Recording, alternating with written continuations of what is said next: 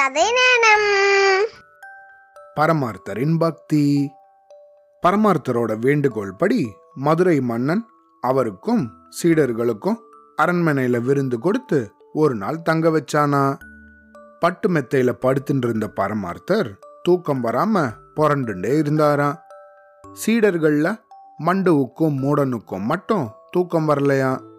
குருவே கொஞ்ச நேரம் உலாவினா தூக்கம் வரும் அப்படின்னு வைத்தியர் கார்த்தால யார்கிட்டயோ சொன்னாரே அதே போல நம்மளும் எங்கேயாவது போய் உலாவிட்டு வரலாமே அப்படின்னானா மண்டு. நல்லது அப்படியே செய்யலாம் அப்படின்னு அவனை தட்டி கொடுத்தாராம் பரமார்த்தர்.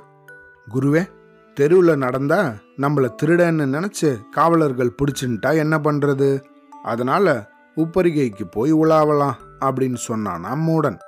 உப்பரிகைனா மொட்டை மாடி அல்லது பால்கனி அதன்படியே மற்ற சீடர்களையும் எழுப்பிண்டு எல்லாரும் மெதுவா நடந்து போனாங்களாம்.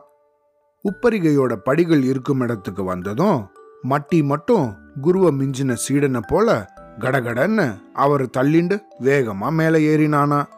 நாலு படி ஏறுறதுக்குள்ள கால் வழுக்கி தடதடன்னு உருண்டு கீழே விழுந்தானா. உருண்டு வந்த வேகத்துல குரு மேல மோதி அவருக்கு பின்னால வந்த சீடர்களையும் மோதி எல்லாருமா தொப உருண்டு கீழே வந்து சேர்ந்தாங்களாம். அட மட்டி அவசரப்படுறே இப்படி அப்படின்னு திட்டினாராம் பரமார்த்தர். மறுபடியும் எல்லாரும் மெதுவா ஏறி உப்பரிகை அடைஞ்சாங்களாம். அன்னைக்கு பௌர்ணமி தினமா. அதனால நாடும் நகரமும் அழகா தெரிஞ்சுதான். அற்புதம் அற்புதம் அப்படின்னு குரு மகிழ்ந்தாராம். அப்போ மடையன் மட்டும் திடீர்னு அலறினானா. என்ன என்ன? அப்படின்னு பதறினாராம் குரு. குளிர்றதே குருவே அப்படின்னானா மடையன். ஏண்டா மடையா குளிர்றதுன்னா நீ மட்டும் கீழே போய் படுத்துக்கோப்போ நாங்கள் அப்புறமா வரோம் அப்படின்னு பரமார்த்தர் சொன்னதும் அவன் கீழே இறங்கி போயிட்டானா. குருவும் மற்ற சீடர்களும் நகரத்தின் அழகை கண்டு ரசிச்சுட்டு இருந்தாங்களாம் அது அரச வீதி அப்படிங்கிறதால அங்க காவல் அதிகமாக இருந்துதான் குதிரையில வீரர்களும் அப்படியும் இப்படியும் போயிட்டு வந்துட்டு இருந்தாங்களாம். அந்த வீரர்களை பார்த்த குருவுக்கும் குதிரைகளை பார்த்த சீடர்களுக்கும் நடுக்கம் ஏற்பட்டதாம்.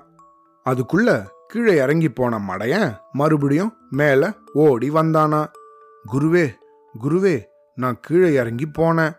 அங்க ரெண்டு பேர் ஒருத்தன் குண்டா இருந்தான் இன்னொருத்தனுக்கு தாடியும் மீசையும் இருந்தது. ரெண்டு பேரும் அரண்மனையை விட்டு வெளியே போறாங்க. நிச்சயம் அவங்க ரெண்டு பேரும் திருடர்களாக தான் இருக்கணும் அப்படின்னு மூச்சு வாங்க சொன்னானா. அப்படியா? அப்படின்னா உடனே அவங்கள பிடிச்சாகணுமே அப்படின்னு சொன்ன பரமார்த்தர் எல்லாரும் வாங்க கீழே போவோம் அப்படின்னபடி இறங்கினாங்களாம். எல்லாரும் வேகமா அரண்மனையோட வாசலுக்கு ஓடி வந்து பார்த்தாங்களாம். மடையன் சொன்னபடி ரெண்டு பேர் குண்டா ஒருத்தனும் ஒல்லியா ஒருத்தனும் வேகமா மறைஞ்சு மறைஞ்சு போறது தெரிஞ்சுதான். அப்போ அங்க சில காவலர்கள் ஓடி வந்தாங்களாம். அவங்க கிட்ட மடையர்களே அதோ பாருங்க ரெண்டு திருடர்கள் அரண்மனையிலேருந்து பணத்தையும் நகையையும் திருடிண்டு போறாங்க. ஓடி போய் அவங்கள பிடிங்க அப்படின்னு கோவத்தோட கத்தினாராம் பரமார்த்தர். வீரர்கள் குரு காட்டின திசையில ஓடினாங்களாம். பரமார்த்தரும் சீடர்களும் திருடன் திருடன் விடாத புடி அப்படின்னு கத்தினபடி பின்னாடியே துரத்தினாங்களாம். அதுக்குள்ள சத்தம் கேட்டு அரண்மனையிலையும் நகரத்திலையும் எல்லாரும் மூச்சுட்டாங்களாம் எல்லாரும் தெருவுக்கு ஓடி வந்து பார்த்தாங்களாம். ராஜ வீதியில ஒரே கலவரம் கூக்குரல்கள். அப்ப மூடன் அதோ அதோ பிடிங்க அப்படின்னு கத்தினானா பரமார்த்தரும் சீடர்களும் அந்த ரெண்டு பேர் மேல தடால்னு விழுந்து புரண்டு அவங்கள கெட்டியா புடிச்சுட்டாங்களாம்.